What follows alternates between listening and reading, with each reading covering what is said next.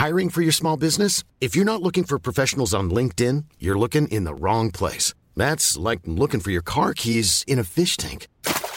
LinkedIn helps you hire professionals you can't find anywhere else, even those who aren't actively searching for a new job but might be open to the perfect role. In a given month, over 70% of LinkedIn users don't even visit other leading job sites. So start looking in the right place. With LinkedIn, you can hire professionals like a professional. Post your free job on linkedin.com slash people today.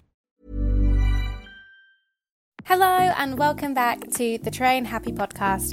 My name is Tally Rye and this week I have another awesome guest for you. I'm joined by author of the book, The Fuck It Diet, Caroline Dooner. Now, I wanted to speak to Caroline so much, and I explained in the interview that we had a really similar story in the fact that we both wanted to be actors in our previous life. And so I was really intrigued about how drama school had played a role in her relationship with food and her body. And we also really kind of got into the depths of what disordered eating is and how it plays out. So I just want to also give a heads up for this episode. If you find talk of disordered eating, we mentioned a few numbers in this episode. Um, and you find that that may be triggering for you, I highly recommend potentially skipping this episode. I completely appreciate if you need to do that. Um, this is just a warning to say we will be discussing disordered eating, um, but ultimately we're going to be discussing how uh, Caroline, uh, through her work, um, through her personal journey, kind of helped heal from that and how she kind of put that into place in her book, The Fuck It Diet. So um, I really hope you enjoyed this one. We had a long conversation, so I'm going to try and wrap this up quickly because this is a long one, but I think we got through so much good stuff. So um, if you do enjoy this one, do let us know at Train Happy Podcast and use the hashtag Train Happy Podcast. And uh, yeah, here's Caroline. So today I am so excited to be joined by Caroline Dooner. She is author of The Fuck It Diet and is, I think, probably quite similar to me in some ways. So I'm very excited to have this conversation with you, Caroline. How are you doing? Thank you for having me. I'm good. It's spring. I just took my dog for a walk right before we hopped on this call, just so she wasn't as rambunctious, though I can make no promises. She will oh, probably. Oh no, she can. If you don't follow Caroline on Instagram, she has the cutest. You have a, do you have a Bernedoodle? She's a Bernedoodle. It's a dream dog. Dream She's dog. really, really cute. She's a lot. Like she, she really is a ball of energy. And the reason that I got a Bernedoodle is because I was led to believe that Bernies were like nice and chill. Oh, She's oh really? Chill. I mean, it's all relative, right? There are people who have told me that she's like, oh, she's so chill for a puppy, and I'm like, you have you you're not at home with me. Yeah like 24 7 but it is so it is like a day when the air it's really windy and the air is filled with pollen so much that it looked like there was like a, a yellow green cast to the air and my eyes do you suffer with hay fever? hurt so much I mean, I do. I definitely do a little bit. I sneeze. I feel like a little foggy. But I think that even if I didn't have allergy, like pollen allergies, it's just it's like in my eyes right now. It's like oh. it's like in my eyes, in my brain. So if I'm blinking a lot, okay. Okay. That's why. That's I have my I have my eye drops here in case I need them. awesome.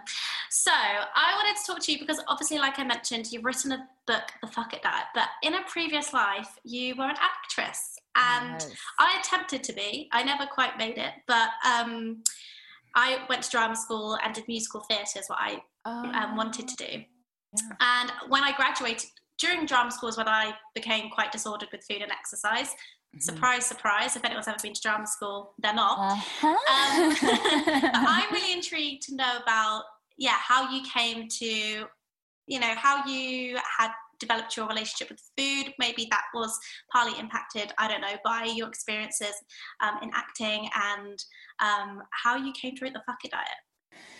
It was definitely a huge piece of my disordered eating. Uh, and it's really so I was also diagnosed with PCOS in high school, which is a hormonal disorder that they often blame on food and carbs and weight. And so I was told at like 14, 15 to diet to not gain weight because I I was thin, but to me, I was going through puberty. So Mm. I I didn't feel thin anymore, but I was thin.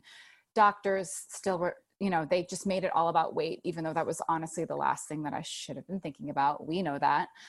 Um, and so I was really scared about health. So there was this orthorexic part of my brain that felt really justified. It felt like a fact, you know, that I have health problems. I have to diet. I can't do what other people do. I can't have fun. Like I had this very dramatic, like, this is just like, but I'm going to overcome this by being perfect with my diet, you know? So that the stakes felt really, really high already.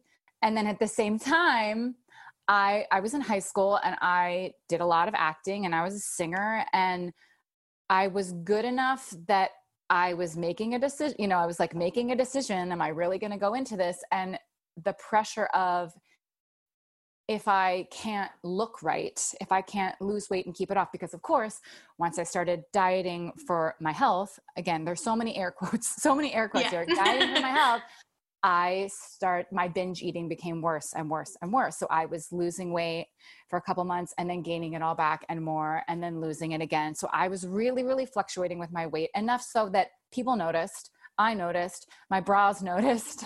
I like that I like gain and lose so much weight in my boobs and it was like that's where I can really really tell. But people would compliment me so much when I lost weight and I felt like I was worthy to play these roles that I was getting cast as. Um, and I was doing some like semi professional, or no, not even semi professional stuff in Philadelphia. I'm, I, my family's from outside Philadelphia um, in high school. And when I was thin, I I really believed like, okay, I, I am, eh, this is right. Like I, I, you know, I am right for this part. And when I wasn't, I was like, oh, nobody look at me. So, um, because of the dieting and then the binging and the losing weight and gaining weight, I felt like I didn't know whether I could be an actor because there were so many eyes on me and because I felt like I had to look a certain way to play you know you know and that's Yeah. that's the way that our our culture is and it's so weird because it's it actually perpetuates it you know actors feel like they have to be thin in order to get roles but then people who watch movies or tv shows or theater think that they have to be thin because the actors are thin. And so it just like feeds itself. And so that's that's a whole other thing. But i yes then basically i was extremely extremely disordered my senior year of high school very very thin got into nyu and i was like Which is an "Um, incredible school, by the way. That is Right. an incredible school. and it was so i mean it was so exciting it's what i wanted and i and i had this it was so weird because my disordered eating it just in every way it just it felt so justified it felt so Mm. important it, and i had no idea it was disordered of course Yeah, at yeah, yeah. time um but then of course uh, once i get to school there's the backlash from the super disordered because i was you know i believed that my problem was binge eating and a, a food addiction and emotional eating.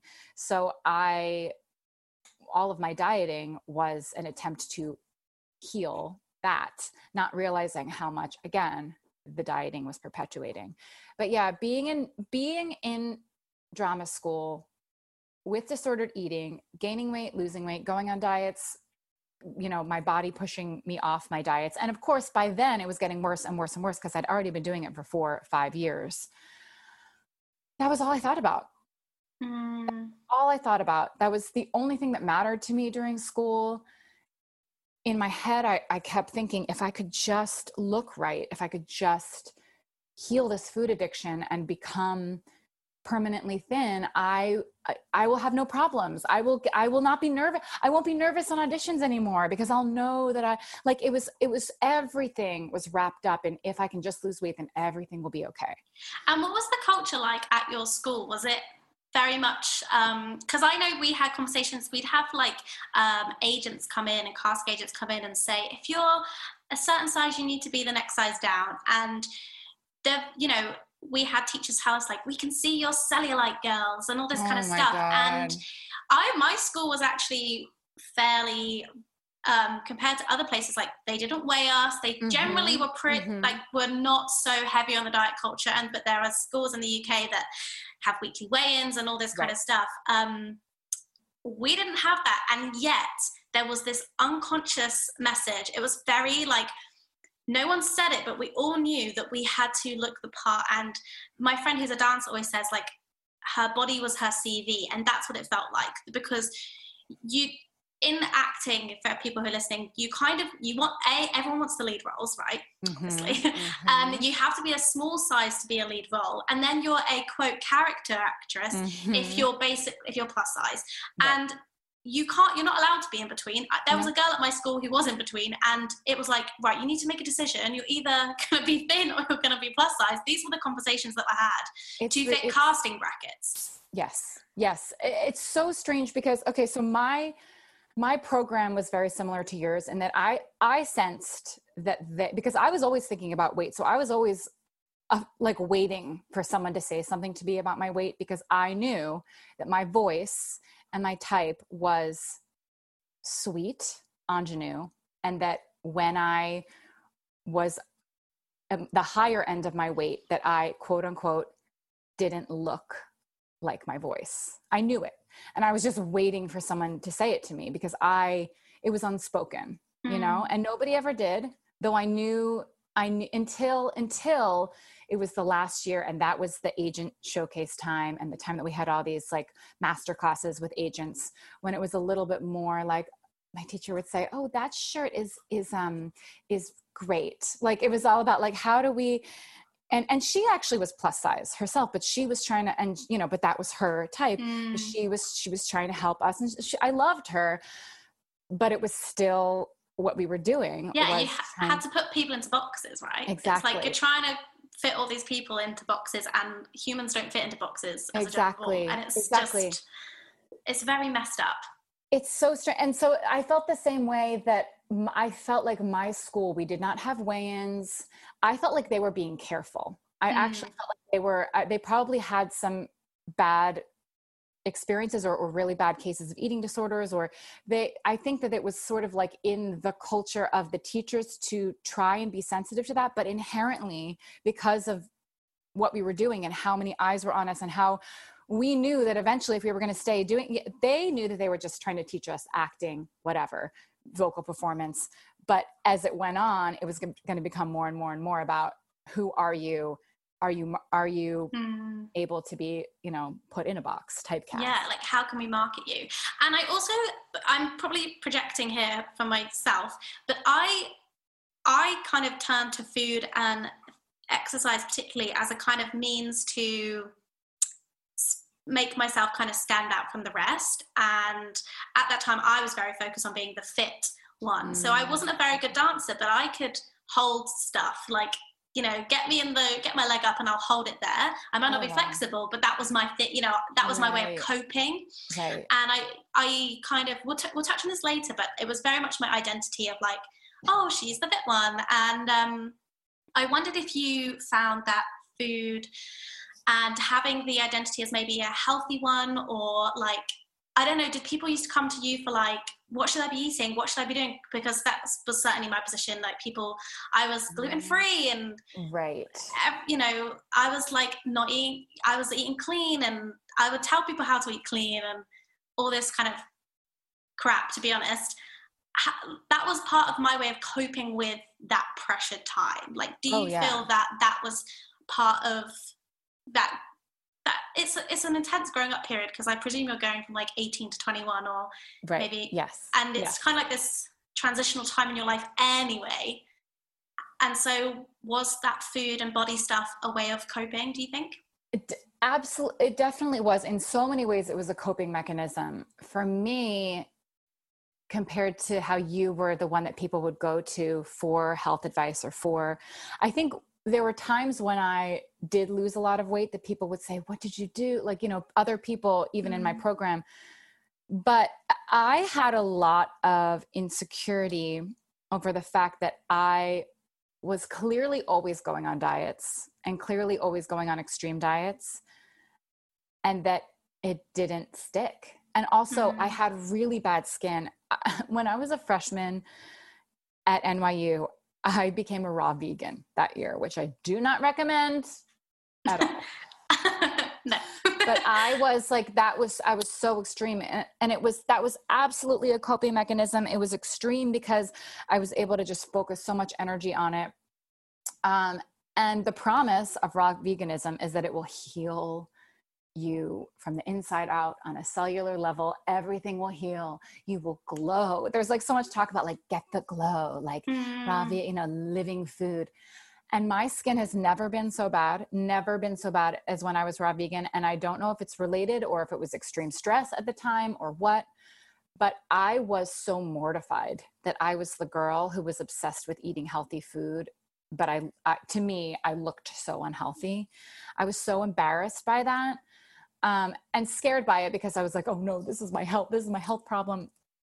Um, and so I was just so, I was very, very insecure about that. And so then it was like, I have to, I have to do better. I have to be, you know, mm-hmm. but there was so, I was so insecure. I, I just like, I picked myself apart so much and i thought that that was what i you know i thought that if i didn't do that i would never improve and then i would never you know succeed in my career and i would also never be healthy and i you know that just this the stakes just felt so high and i let them stay there and i honestly think that if anybody had told me what i would want to tell myself if i could go back and speak to myself and shake myself i don't think that i would have listened i really don't yeah I yeah, had to again before we started recording. We were talking about how we we need to come to things on our own. I really think it took the time that it took for me to see oh, this is not working. No matter what I try, it keep the same cycle just keeps on happening over and over and over again.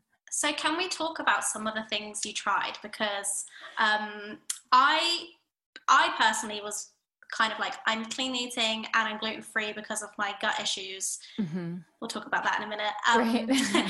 but and I would never, I would kind of say I was on a diet and I macro counted and did all that stuff. But I found it interesting that you were like, no, I am on diets because I wouldn't necessarily label what I was doing a diet. It was mm, right. my healthy lifestyle. I'm just right. finally having this healthy lifestyle. So I just wondered what kind of things you tried and how you justified them to yourself. Yes, it's a journey.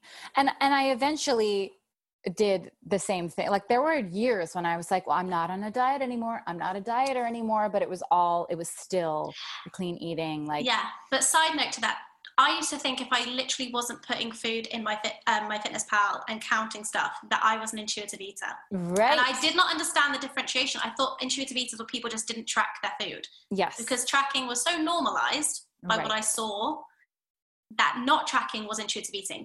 Right. But it's not. It's not. It's not. it is not inherently intuitive eating. so the first diet that I went on when I was 14 was the Atkins diet, which okay. is really just keto with aspartame. um, so that was like that was the big craze, and it was 2002, and Atkins. It was like the low carb revolution, yes. right? Like the 80s and 90s had been low fat, and the entire world was pivoting to oh no we had it wrong we had it wrong which is why we're all still not healthy and thin it's really about low carb and because it was like the fad diet du jour of course i was 14 i believed it i was like this is truth you know this is mm. how we should all be eating this is how i should be eating and it was also around the time that i was diagnosed with pcos which is associated with insulin resistance. So there was a lot of, it, it, felt like a good idea to stop eating carbs completely. So I, I did for a couple months and I lost a lot of weight and I assumed I figured it out. This is amazing. I'm going to do this for the rest of my life and my life is going to be great. and of course, within a couple months, I was I always would start binging on the allowed foods, like from the allowed food list or for the from the sometimes list. And then it would eventually just be like then i would just like lose control.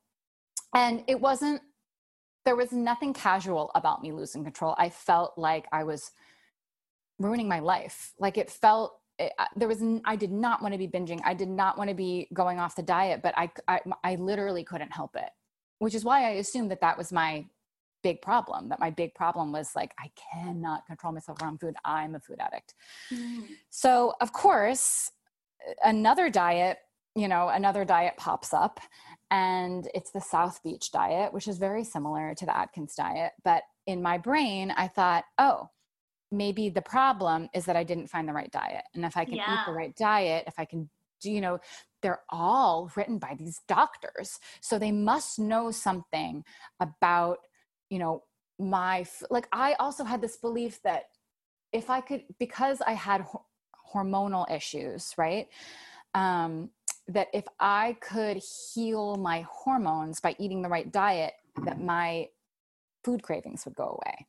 Okay. I thought that it was all connected. So in my head, I was just on this journey to like heal something inside of me that healed everything else and that healed my relationship with food. So in my head, I was like, well, one day it'll get easier than this. Like one day it'll just, I'll either be so used to it or I'll, I'll have healed like the internal problem and, and I'll just be able to relax a little bit. One day I'll be able to relax, right?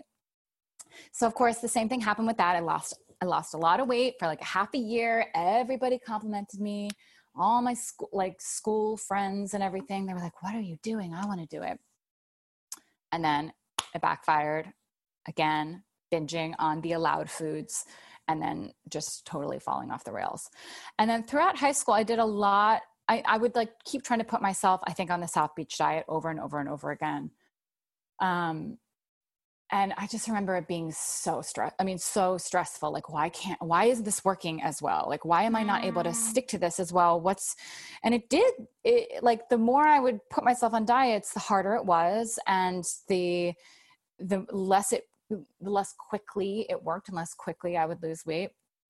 Um, and so I would go through periods of, you know, I'm just going to actually just count calories and I'm going to, and I had the, you know, I had the number 1800 in my head like if i went over 1800 i was really blowing it and i was like i didn't understand what was wrong with myself and i did all of the time. I have i still have a notebook that i read and i read because it's funny because i'm so dramatic in it and i'm but i'm writing notes to myself like what is wrong with you? Like like it's just like it's so sad and i had the little i had like it was this very um it was so much of a coping mechanism it was like such a ritual to like have the things and i write it out and i would add it all up and i would have the number and then i would go back downstairs and i would blow it and i'd be like what? So it was calorie counting and that i couldn't do that either. Um, and then there were other smaller diets like there was a diet called the rosedale diet that was also a low low carb diet but it was like about certain fats. And my mom and i tried this diet called the Weigh Down diet that's like very culty. It was all about God and having God uh, help you, like basically like praying to not eat too much. It was so messed up.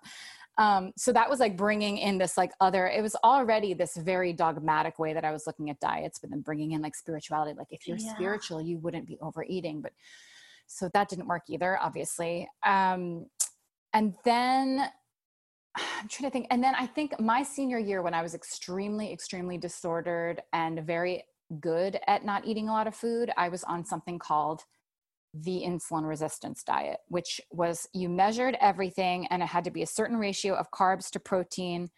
And you were allowed to eat every two to three hours, but it had to be a very certain amount of carbs to protein. And I did that for maybe like, you know, nine months. And I was obsessive about it. And I was sure that I was healed. I was like, wow, I finally figured I can eat whatever I want. You know, I yeah. believe that.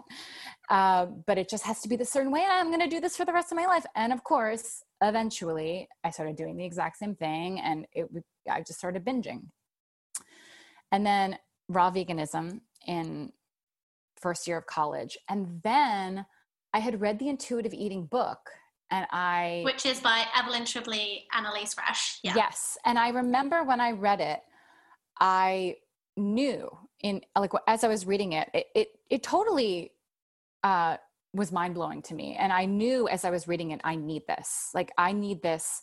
This is describing me, and I had no idea until I read that book that there was anything wrong with dieting, that there was anything connected between binge eating and dieting, that there was any other way to exist than dieting. So it truly blew my mind. And I knew as I was reading it that I needed it. But it's so crazy how quickly I twisted it into a diet so quickly. Ah, interesting. So I mean, so quickly. And actually, timeline wise, I read that before I became a raw vegan. So I had two like two weeks of saying I'm going to be an intuitive eater. I sat my mom down and I said, "Mom, I know that we're we we believe I'm a food addict and we because you know it was all about health, right? It was like yeah. why and I was binging in secret. I mean, I truly felt like a food addict and that's what I believed and that's what my mom believed too. She was like, "I don't understand like what's going on with you." Um, sat her down and I said, "I read this book and I really think that I need to to do it." And she said, okay, uh, whatever you need to do. I am um, becoming a vegan though, because I was just diagnosed with cancer. so I sat her down to say, I think I have an eating disorder or some sort of disordered eating, and I'm going to become an intuitive eater. And she was like, great, okay. I, I just remember her being like so tired of being like whatever you need.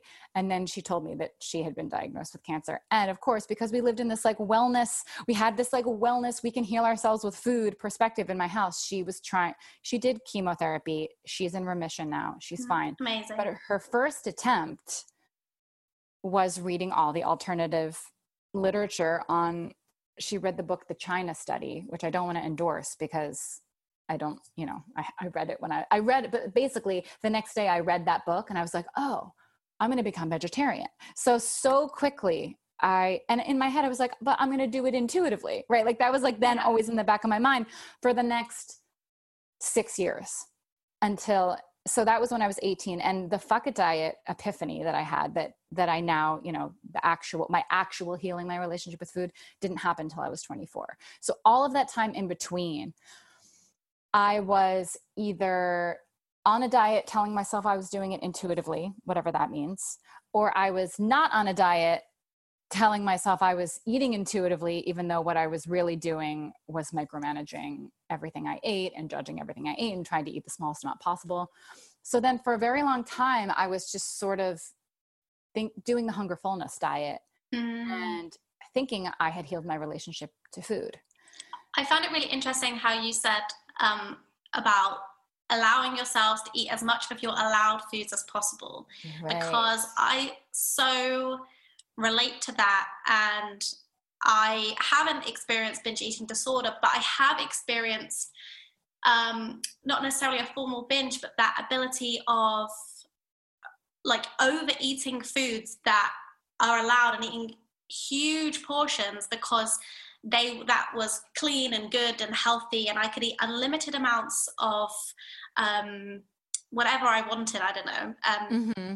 and i'm i used to like get myself so full so full to the point of discomfort yeah um but it was fine because it was chickpea cookie dough that was one of my right. favorites right um because it was it was clean it was allowed it was healthy um and I've kind of now, you know, going through the intuitive eating process and having a similar epiphany. like, mm-hmm. oh, wait, um, I can't eat everything and I don't need to eat everything in excess because A, I'm allowed or it's the last time I'm going to get to eat this food. Yes. And I think that kind of seesaw of like, it's either eating everything I'm not allowed to eat or eating everything I can eat just because I'm hungry. Yes, yes. And, so, and the belief that I shouldn't be like I I always had this belief that my hunger was a problem like that I needed to heal my hunger. That was this weird thing. And I think honestly, it was because of the PCOS diagnosis that I was so afraid of how much I craved food. I thought that it was a sign of insulin resistance or you know pre-diabetes or my whacked out hormones and that if it was this weird thing where like my hunger is the thing that's perpetuating my illness any by the way i don't believe any of this anymore but this was sort yeah. of just like this i i i just took this as truth my hunger is fueling my illness because i'm eating food and i'm eating too much food and therefore I'm staying unhealthy. But because I'm unhealthy, that's actually why I have these cravings. So it was this weird thing that I was like, my hunger is the problem. If I could just heal my hunger with the perfect diet, which I, there are so many diets that promise to heal your cravings. And I feel like you tried a, a good lot of them. I did. I mean, I'm like, I really did. I was actually surprised that you did quite so many. So many. And am I right in saying that you were also like really paleo at one point as well? Okay, so paleo was my last diet before the fuck it diet. It actually what it was like, a, you know, I thought I was being an intuitive eater for five or six years, and then I was reading all of these people. You know, I still had like I have a lot of cycle, like I didn't. I actually didn't get my period for a really really long time. I blamed that on PCOS, but how much was But all of the diets and the under eating And did you find that when you started eating that your Mm-hmm. period yes came back? it came back Mhm. it's still not regular i still have months of like lower hormones and like a like not completely regular cycling but it's i have a period like i have a period now that like exists Mm. because I eat um, consistently. Um, but I was reading all of these. I don't even know. I kind of, I mean, it's everywhere. Uh, me saying I don't know where I got it. I was always online, always reading blogs. And I was hearing that paleo heals your hormones. And I was like, ah, I haven't done that one. Mm. What if that is the answer?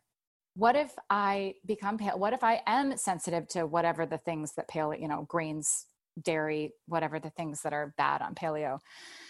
And what if this really does heal me? And so I said to myself, okay, I'm going to try this, but I'm going to try it casually. I'm not going to go crazy. I'm not going to, I'm not going to like, I'm, I'm only going to try it for a month. Just see, just see how I feel. And within three days, I remember I was like, and I, I even said like, I'm not even to go super low carb. I'm to like have like sweet potatoes and stuff. Within three days, first of all, within three days, my, my uh, whole digestive system was totally messed up and i have never had so much gas in my entire life which is like the opposite of what you would think and what you're told so of course i i went to oh i'm not like i need to like expedite this process and like do it more extreme so within three days i was no carbs and eating like so pristinely paleo and on the message boards all day long. And that was i think that was like early fall and it was the beginning of January that I binged on all these paleo treats and it was my birthday it was my 24th birthday. And I I had I had I have truly had an epiphany of oh my god I have been doing this I've been doing this exact same thing over and over and over and over again and I had the sense you know thanks to the intuitive eating book I had enough of a sense that dieting backfires but I just didn't understand that I had sort of just been staying in that and then going back on the paleo diet i was seeing it clear as day and also there's a huge prompt. paleo promises that it will heal you of your cravings that is like one of the big promises. You are not eating the right foods that is why you have all these cravings and if you just eat the right diet you will only crave the right foods. And i was like that's not it hasn't worked. Mhm. it hasn't worked. And so i had a realization in that moment that i i really if i did not radically stop the cycle that i was in with dieting that i was going to keep doing this forever. So it was very clear to me in that moment i i want to really like hardcore stop and that my i knew in my head that the problem with the way that i was applying intuitive eating was that i i believed it was that the purpose was to eat the smallest amount possible. That was and it does, does not say that in the book. It does not say that anywhere in the book but i read it and assumed that if i was eating intuitively i wouldn't be eating that much and that if i was eating intuitively i would be thin and that everyone would be thin. I, I believed that um, which is why i needed so much of the health at every size piece I, I needed that to to validate and to encourage and support me to trust my body and to not try and micromanage it. But uh, before I read Health at Every Size, in that moment, on that day, on my birthday, I had a realization that my obsession with my weight and my constant attempts to eat the smallest amount possible, even being what I thought was intuitive, and be the smallest I could be was the reason that I had never healed my relationship with food. I knew it. I was and in that moment I knew that I had to let myself gain weight whatever whatever that was and and quit acting.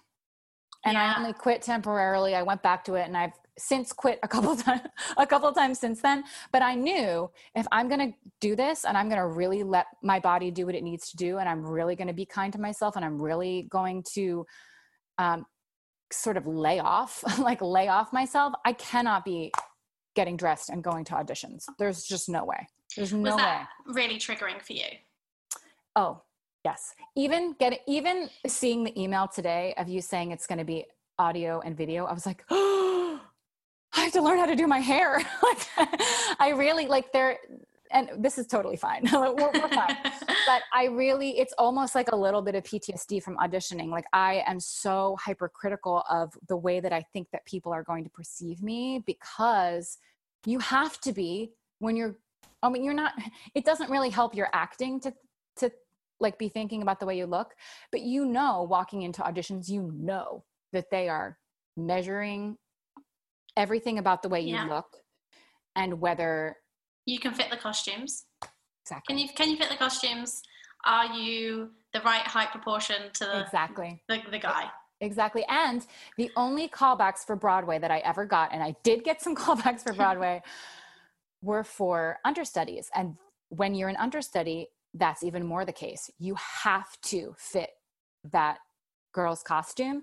And in my case, I was like, none of these people have boobs as big as mine. I'm not going to fit into any of their costumes. Like, but that was a real thing that I really thought about that that was real life. I wasn't making mm. it up, you know? No, no, no, no. So the hyper, hyper, hyper critical nature of auditioning, I just knew. And I do think that there are some people who are a little bit calmer about it. Like I was extremely, extremely critical. I could not separate the two things. Um, but yeah, that was a huge thing for me. And I, I knew, thank God I knew because it would have taken so much longer if I had taken longer to like actually, but to actually let myself stop acting. But I, I just knew, I knew in that moment, like I need a serious, a serious change. Yeah. Like an opportunity to kind of take, take a step back uh, to get a new perspective. Um, and I want to I want to go into what the, the fuck it diet is and we're going to kind of break it down. But mm-hmm. I just want to touch on a few things that we've already mentioned in terms of like your relationship with food before we truly get into that.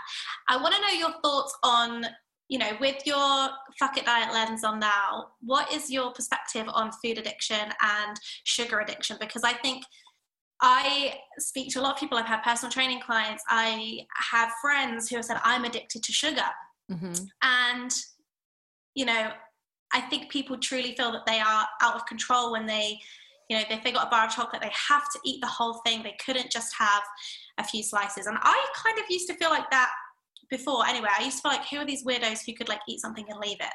Who right. are those people? I, oh, I was sure. I was people. sure those people were lying. I was. Yeah. I was like, nobody forgets to. Nobody. No. Nobody. Oh, I've forgotten to eat. Yeah. Who, I was like, you're lying. we all know you're lying. Yeah. And now I'm the person that's like, oh, I forgot to eat lunch and it's like three. And I'm like, I have to, like, I, well, to answer your question, I was sure, positive that I was a food addict and a sugar addict. Positive. I had no control unless I was in my like diet hypervigilance, which I had, and it was like a high, mm-hmm. you know. Um, unless I was in that like honeymoon phase of the diet, I had no control around food and around sugar. I was I was sure of it. Um, but what I have found personally and what other people uh, readers have told me and then also thankfully the science also does support this that everyone think well except for the people who actually have healed their relationship with food or always had a good relationship with food everyone feels like a sugar addict. Because mm-hmm. when we are restricting food our body we are wired to crave uh, the thing that is going to give us energy the quickest. So we are we are literally wired to be sugar addicts especially when we are restricted. And this there's this study that was studying rats and sugar addiction and it seems to prove prove that there is such a thing as sugar addiction but when you really look at the study they were they were restricted they were starved beforehand. So it is actually the piece of restriction and dieting and restricting sugar and even the mental restriction of sugar because that and that actually becomes its own thing mental restriction especially if you've been on lots of diets like has a kind of has a life of its own it is the restricting of food and of sugar that makes us feel so addicted to it and the demonizing as you've said you know mm-hmm. that it's there's good and bad sugar and i'm not mm-hmm. allowed any of the bad sugar mm-hmm. i'm only mm-hmm. allowed fruit for example mm-hmm. um, that yeah means that when you know we have that window i mean when i was kind of in my diet phase a lot of it was around cheat days mm-hmm. and i think they really um, a great example of that kind of thinking you're thinking you're addicted to sugar or you're whatever because on those cheat days you mm-hmm. couldn't help yourself and you'd eat all the the you know the quote naughty stuff that you weren't allowed to eat during the week and you could mm-hmm. just blow out and just mm-hmm. you know eat the whole pack of cookies eat the you know whatever you could throughout the whole day um, because that was not allowed monday to friday right. or even on sunday but saturday you're allowed to let loose and um, whether it was like a formal binge in the context of binge eating disorder because that has its own kind of um, that's different i, I think it's mm-hmm. important to differentiate between that but there is this thing where we like have these yes. urges of like i must just you know eat the whole tub of ice cream like i would never ever i i used to sit and eat a tub of ice cream easy peasy because it was such a treat for me and i really put it on a pedestal yeah or yeah and like even as i was like healing did. my relationship with food Oh yeah. I didn't have cheat days, but I, as I was healing my relationship with food, I'd be like, okay, well, I'm allowed that thing, but because right. I wasn't allowed, so Ben and Jerry's, like because I wasn't allowed Ben and Jerry's every day, right? But like on a Friday night, uh-huh. it was cool to have a bit of Ben and Jerry's because it's Friday night, right? So I had to eat the whole thing, and you know my boyfriend would be like taking it out of my hands and now right. um, i eat enough to satisfy mm-hmm. me and mm-hmm. sometimes that mm-hmm. might be the whole tub sometimes it mm-hmm. might be mm-hmm. two scoops but right. i'm allowed to right. eat that every day the fact i have ben and jerry's in my freezer and it's been there for months and i haven't been inclined to go eat it once because it's there i'm allowed it whenever i want and that has been mind-blowing for me that and when that starts to happen for people who are learning to eat intuitively or going on the fuck it diet when they have that moment that they realize i always love hearing from people when they're like i just realized that i have had cookies in my cabinet that i would have eaten in a second you know two years ago or a year ago and i forgot that they were there. Like that is so exciting because it's proof that we can calm down around food that it is really that cycle that we're in that binge repent cycle that makes us feel so out of control around food. And you were talking about the cheat days and i really do i feel like there's a psychological aspect to it just the psychological denial the forbiddenness of it that makes us feel out of control around it. And then there's also the biological piece that we are literally wired to be obsessed with food and extra hungry when we are constantly putting ourselves on diets. Can we talk about the Minnesota starvation um, yes. study? Because you wrote about, the, I mean, I have obviously done a lot of my research, read probably similar books to you, listened to all the stuff, mm-hmm. but the way you wrote about that study, I, I found it the most informative. So I would love to hear, um, yeah, your take on the Minnesota starvation mm-hmm. study. So the Minnesota starvation experiment was done in during World World War II in uh, Minnesota. but it was with conscientious objectors who did not want to fight. But all of these men signed up to help a study on rehabilitating starvation. So the point, the purpose of the study was to learn how to best refeed people who had been starved. But in order to do that, they first had to starve these men for it was, I believe the starvation period was six months um, and there was a there was like the control period in the beginning where they had them sort of eat normally. And eating normally was about 3200 calories which when i read that i was like see? What are we what is this what is this 1200 calorie bullshit? So that was normal. That was like their normal diet. And these were all you know thin muscular you know normally muscular fit men who walked, you know, walked a lot. They had them walk a lot and they were eating their normal diet for three months. And then for six months, they cut the diet, they cut the amount of calories in half. So they were eating around 1600 calories, which was meant to be semi starvation, which just really honestly is mind blowing when you think about how that is a very normal amount of calories that is recommended on diets for men and for women these days. And the fact that I would beat myself up for not being able to eat that amount of food, like I was, that was my goal. And to me, in my brain, when I was dieting, that was good. That was healthy. That was like the amount of food that I was supposed to be eating. The perfect amount. The perfect amount of food. Mm. But these men who had no opportunity to cheat so they really were and they were eating a vegetarian diet. It was a bl- it was a bland diet but there were there were beans and vegetables and dairy and you know some um, grains. So there was protein and there was fat and there was there were vegetables. There there are always people who are like yeah but what were they eating? It's like that's not the really not the point. They became emaciated obsessed obsessed with food um, volatile. Uh, one had to go to the psychiatric ward because he had um, he had dream, like dreams of cannibalism and was like having these outbursts. And they refed him, and he went completely back to normal. And they all started to become so they became really obsessed with food.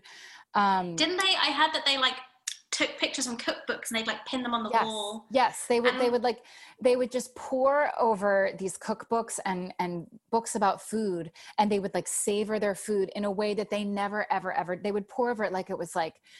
I don't know. I think the thing that I think was so interesting is that they used they these were these men who really cared about pacifism and they had these strong beliefs and they would you know talk about women or what you know they would they lost all like they did not care about dating they didn't care about sex they didn't care about politics they cared about food. That's all they cared about. And they were eating 1600 calories a day. Like they weren't actually not eating anything.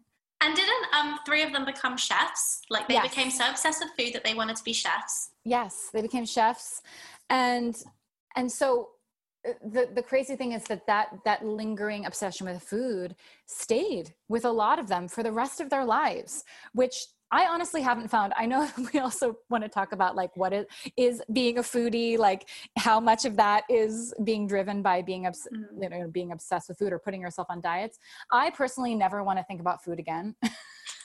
as long Over as, I, as long, but um, but I think the other really interesting thing is that in order, so when they finally got to the part that they were actually trying to study. I think really truly they were shocked by the results of the semi starvation. I don't think that they realized the mental shift that would happen in these men.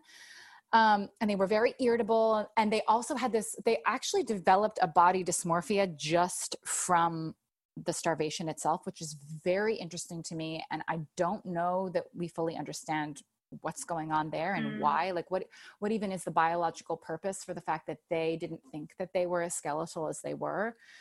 Um but to refeed the first attempt was just to, they assumed that just let, let's up calories just a little bit because they didn't want to overload them and they didn't know the best way to refeed them. And even even the people who like went back to their normal amount of calories they didn't really improve. They were still really skeletal. They were still obsessed with food. They were still in that sort of starved state. And the only thing that actually got them out of that starvation state was like exponential amount of calories, like just mm-hmm. allowing themselves to feed themselves as much as they wanted. Sometimes it was like I mean, we're talking thousands and thousands and thousands of calories. And I'm, it was different every day. And it wasn't something that, it wasn't like, oh, this is exactly what they need. It was like, they just need a lot of food. Yeah. Like they just need to eat as much as they're hungry for. And the other interesting thing is that a lot of them talked about during that period, first of all, they talked about how their mental health and anxiety and depression actually became worse during that time. There was this like during the starvation or during the refeed? During the refeed, which is unfortunate but also important information for people who are starting this process themselves. Maybe they maybe they don't have an eating disorder and so they're not getting help and they're just trying to do it themselves and they're cure they're you know they're feeling worse. They're feeling mm. more anxious. They're feeling more depressed. It's helpful to know that that is a part of the process and that we all deserve mental health support and mm-hmm. we probably really really need it especially if we're trying to do something as big as healing your relationship with food and body but that that was like a chemical thing that was happening to them. And um and that there was this sensation of hunger that they could not get rid of for a long time during that during that refeeding period. Even if they were stuffed to the brim with food they still had this like am i still hungry? which i have heard a lot of people talk about especially in the first couple months after restricting trying to eat more food. There's this confusion of like I don't know. Like, I'm trying to follow my hunger and I've just eaten all this food, but I still feel hungry. I don't know if that's okay. And the answer is it's just going to feel so weird for such a long time. Yeah.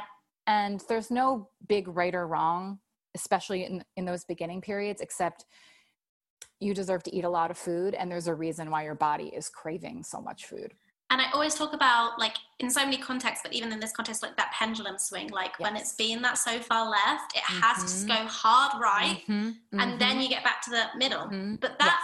but going from one extreme to the other extreme feels really scary. It does, especially with all the messaging about how uh, dangerous and irresponsible and unhealthy eating a lot of food and gaining weight is. And that I mm-hmm. think that is a big reason why it's so hard for people to heal because everything else in our entire culture, our entire lives, every diet we've ever read, every wellness blogger we've ever followed, it is ingrained in us that eating a lot of food and gaining weight is bad. Yeah, it's like the cardinal sin of yes. existing. Mm-hmm. And it feels like that's not allowed. And yeah, you touched on, and I mentioned that a couple of the guys became chefs and they were really interested in food um, because I so bring it back to myself as per um, I I really relate to that. Like I get that. I ate a similar mm-hmm. amount of calories. I started a I started my social media by posting recipes on food. I had a food blog. Yeah.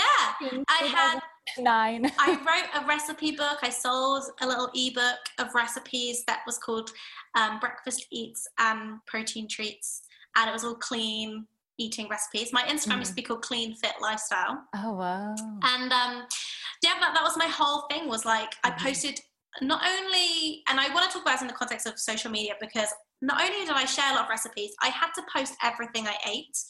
So everything I ate had to look Instagram perfection mm, and be mm-hmm. very mm-hmm. presentable. Mm-hmm. And I also had to, you know, show people what I was eating. It was like performative eating. Right. right. Um, and I have kind of found in the like latter years, I firstly made a conscious decision not to post what I'm eating, like never doing what I eat in a days again, and very rarely showing what I'm eating mm-hmm. because I don't want anyone to think, oh, I need to eat like her to look like yeah, her. I do, really yeah. want to break that cycle.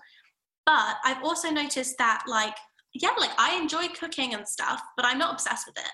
Right. Like, I, you know, in lockdown, I've done a bit of baking. It's really nice occasionally. Mm-hmm. But, you know, I used to always be looking up the menu at the restaurant and be like, oh, I need to go here and, you know, obsessing over all these different things and being so excited, knowing exactly what was in my cupboards. And now I just feel a lot more relaxed and chilled about it. And yes. I just wanted to know your thoughts on that.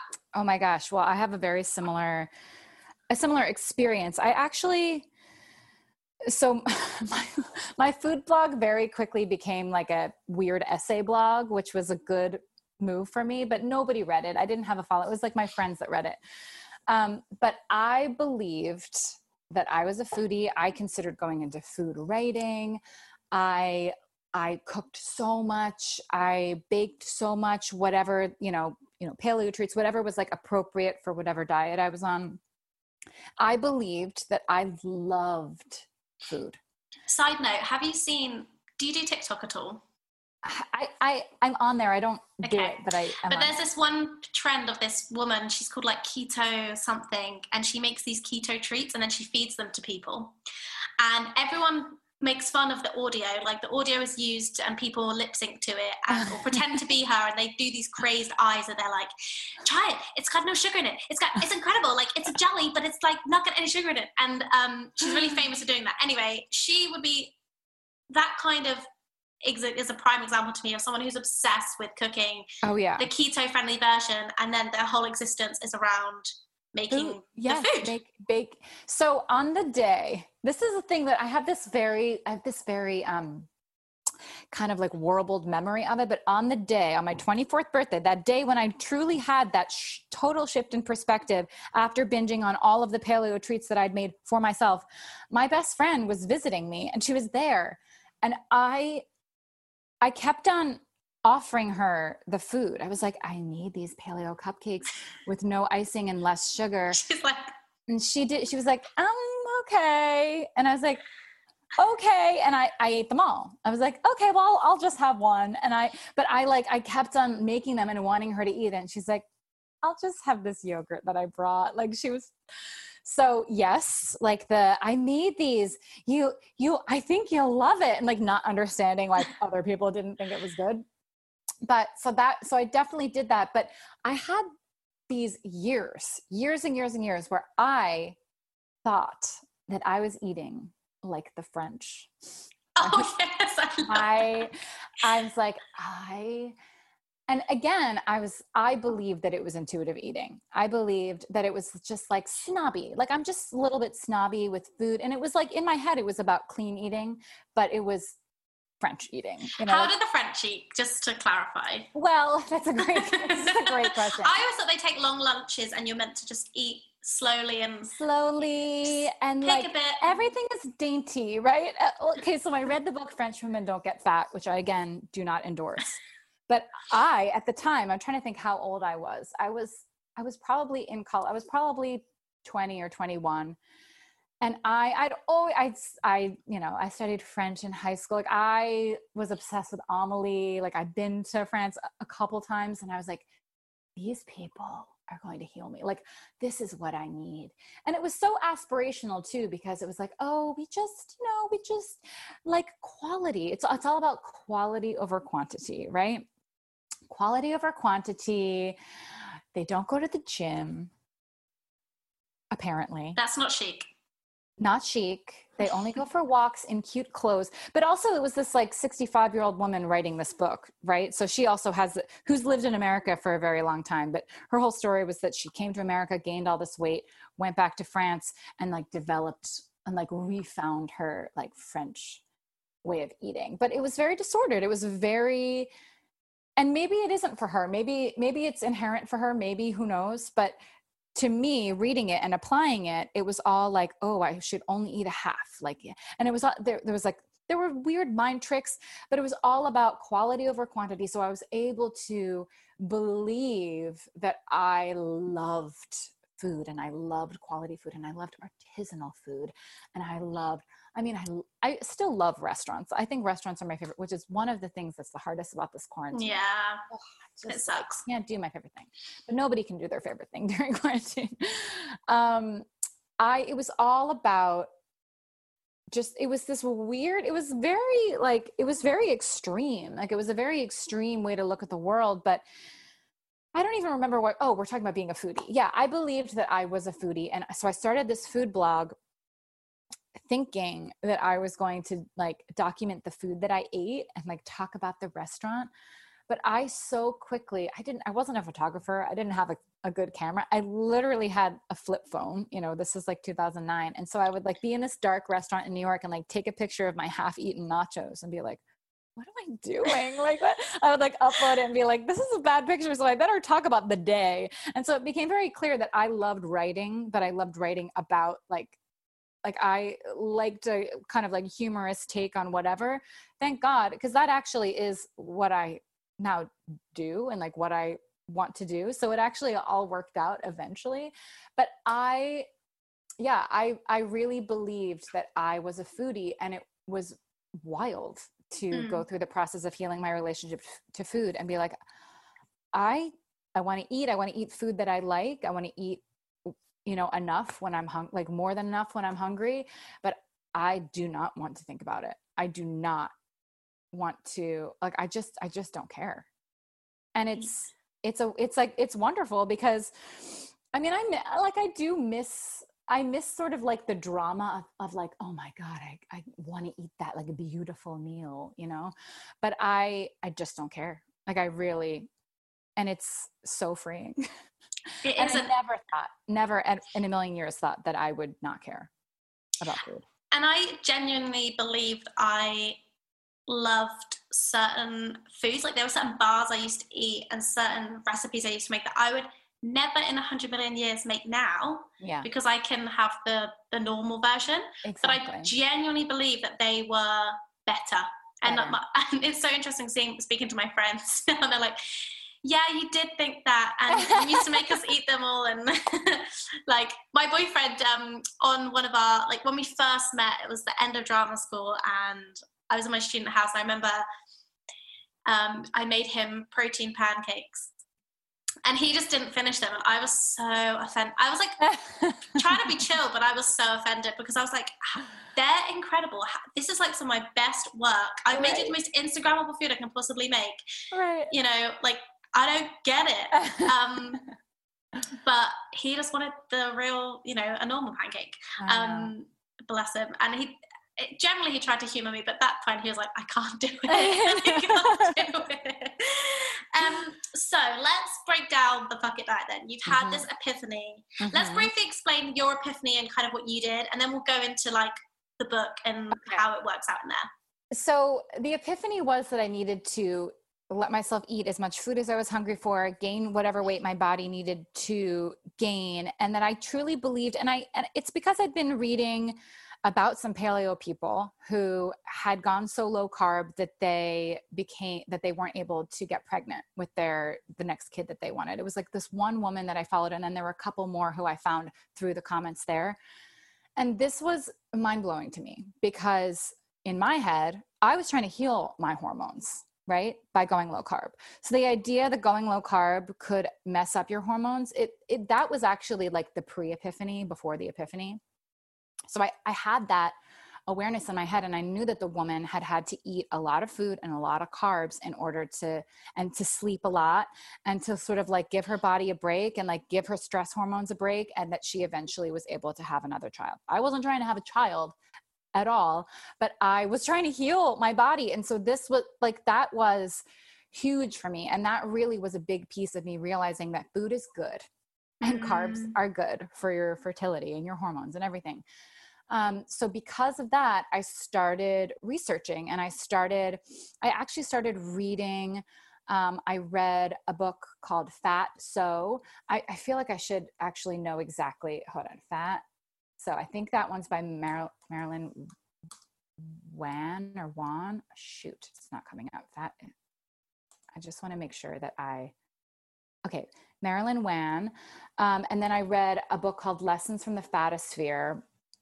I knew that I needed to be okay with gaining weight. I knew I also wasn't fat, um, but I wanted i really like wanted to change my perspective on bodies and i knew that if i could just learn from as many people as I could that that would be helpful.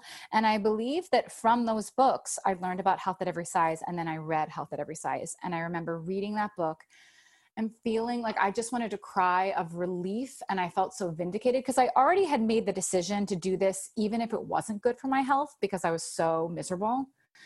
I, I felt like I had, I know I had orthorexia. I had this health perfectionism and I knew that part of my healing had to be letting go of that a little bit. So I was already going to do this and I was already going to let myself gain weight no matter what. But then reading that actually trying to control our weight isn't even good for our health anyway, I was like, oh my God, even better. So that started me having this completely new perspective on food, on carbs, on weight. And I started writing about it.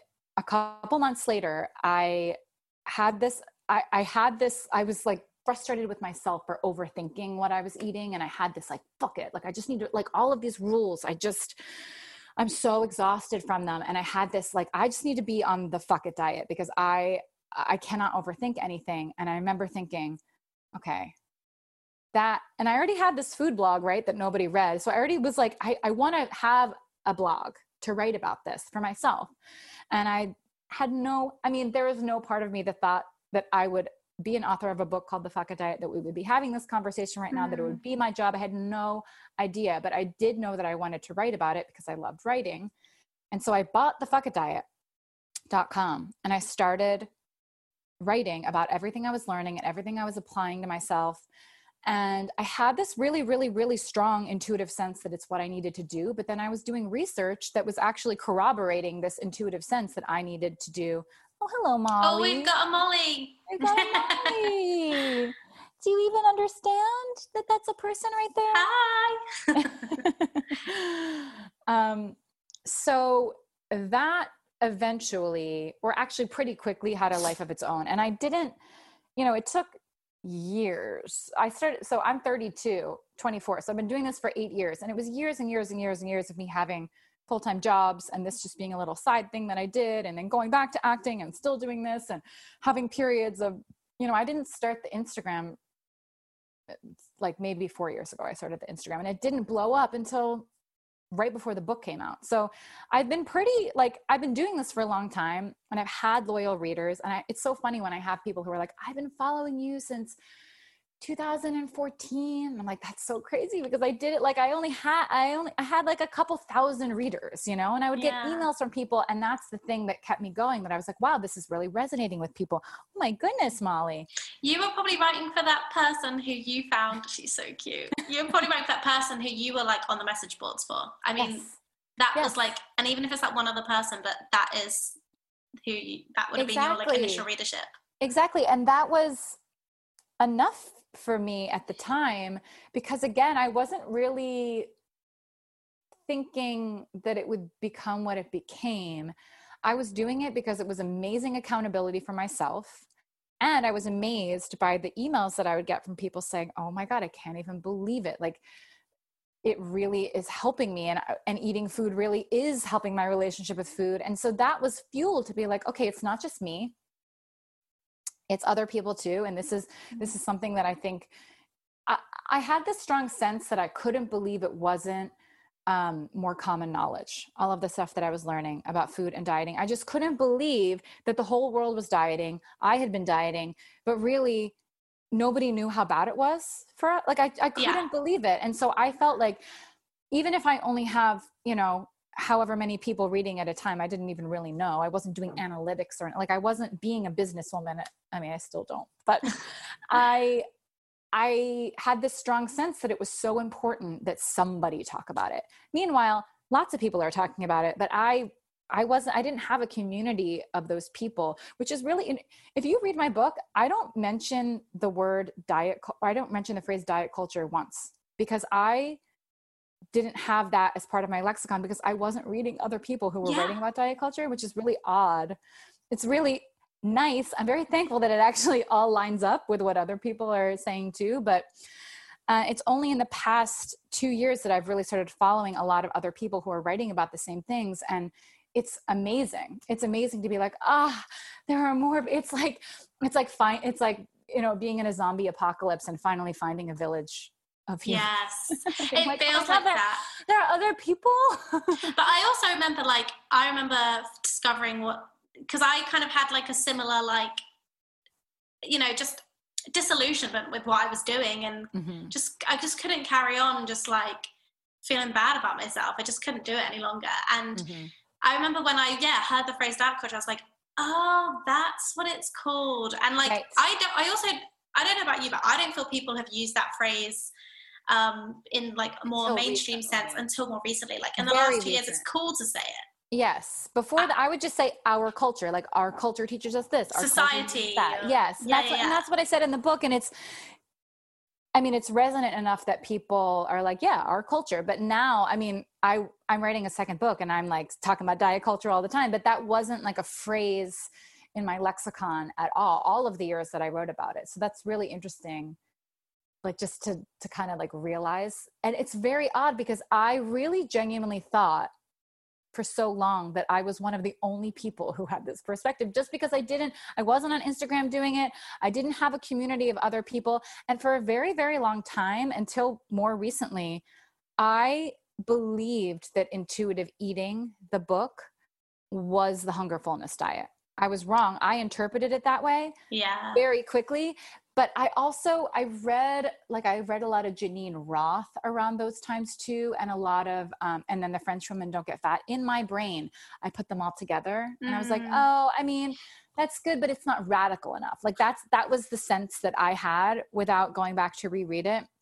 Obviously now I know differently, and I but people do twist intuitive eating and a lot of people with you know big platforms and big readerships think they're teaching intuitive eating but it's really some hunger fullness diet or bastardized version of it and that's what i was you know i wasn't following following evelyn and Elyse at the time i was following these other people who were doing this like pseudo intuitive eating and so i was thinking those that's people what get it is yeah yeah um, have you had a chance to speak to Evelyn or Elyse yes. since? Yes. Yes. And did you say like, I'm sorry for confusing it? I did. I did. I did. And I connected with her on Instagram. We follow each other. And then she actually was in Philadelphia for some, um, some conference and she wanted to meet Molly.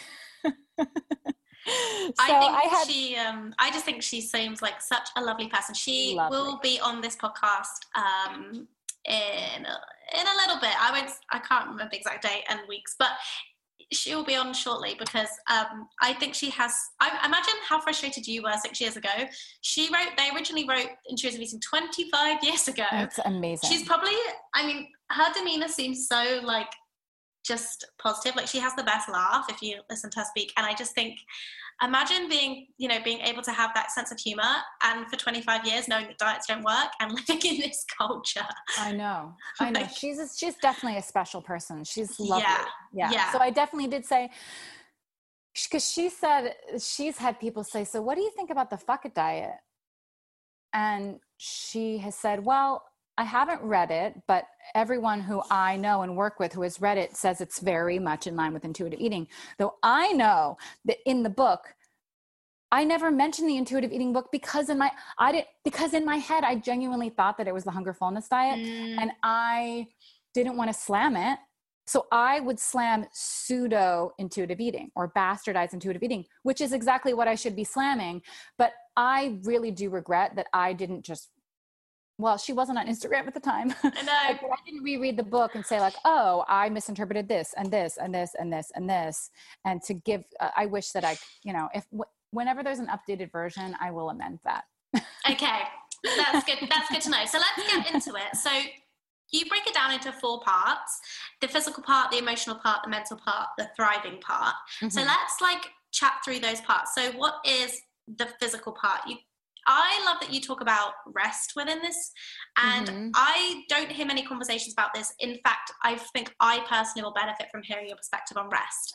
So you have rest written on chalk behind you. Oh my gosh, I know, I know, I know. Um, um, I wrote that. I wrote that on on the chalkboard like four years ago when I was starting my two years of rest, which was like the more intense version of, and it wasn't actually physical rest that I was really going after. I was going after like, what are the beliefs and shoulds and pressures on myself that, that are like keeping me anxious. Mm. was what my two years of rest was. But every day I look at that and I still love rest. Don't get me wrong. But even as I was like setting up the camera, I was like, oh, I keep wanting to change it to something else because people are like, rest? Yeah. um, yes. Yes. So, what? How does rest apply in the Fuck It diet? How does diet. it apply to that healing process? So, so much of the physical part, the physical part of the book, and the physical part of healing is about taking care of our physical needs. So, enough food and enough food to do the refeeding part, and enough rest. And I just remember, I remember for myself when, especially when I was dieting, the, and because I do think that it's two sides of the same coin. Coin, you know, if you're not eating enough, your body's going to get run down. Your body's going to have to, you know, live on adrenaline essentially if you're not eating enough food. And if you're over exercising, it's going to do the same thing. You don't have enough fuel for how much output. So eating enough and resting really is a part of it. And especially in the beginning, you know, it will probably feel more extreme. A lot of people feel really, really tired at the beginning of this.